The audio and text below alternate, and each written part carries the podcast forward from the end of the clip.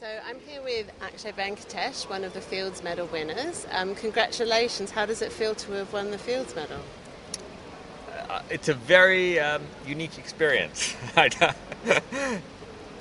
and um, your work centres on number theory. Can you give us an idea of what drew you to that area? Number theory is very easy to appreciate if you're, uh, even when you know very little about maths. Um, you can start playing with numbers and you can notice patterns, and so it's very easy to appreciate when you're a high school student or an undergraduate. More so, I would say, than some of the other areas. And your work connects areas that sort of border number theory. Um, and we've noticed in a lot of the other prize lectures and other plenaries, there are these strong connections between different areas of maths. Do you think that's an important part of current mathematics? I'm not sure, um, but it is uh, it is a great thing to see that many of the core areas of math link up with each other, and um, I think we not who knows why that is, but, but it's pretty marvelous. And we really enjoyed your lecture. Uh, we, particularly for those of us without the mathematical background, it still gave us a flavour of the maths, but also the process of doing maths. What's your experience of doing maths and, and sort of those stages of doing maths? Um, well, I think over my career, it moved from working on problems which were very clearly identifiable as problems more towards situations where it's been less clear what the um, relevant directions to go in are. And, uh, and I, have enjoyed that progression.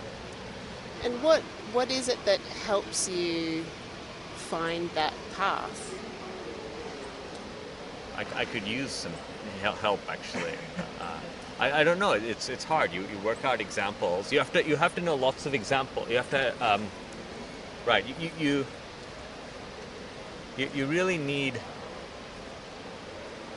Or for me, I need a lot of examples.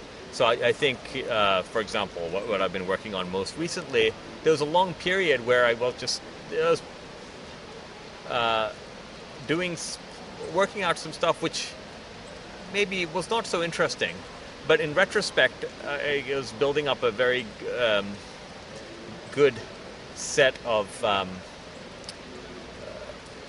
examples where I had where I had a kind of complete intuition for what was going on, and, and without that, I certainly would never have gone further.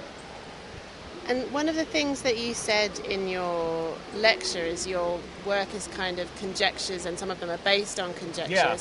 And that's quite strange for people who are outside of mathematics. They don't think of things as as um, as things being in the air like that. Yeah. How do you know when when you're on a good conjecture? How do you how do you know when you're ready to make it public? Why do you make public conjectures as a mathematician?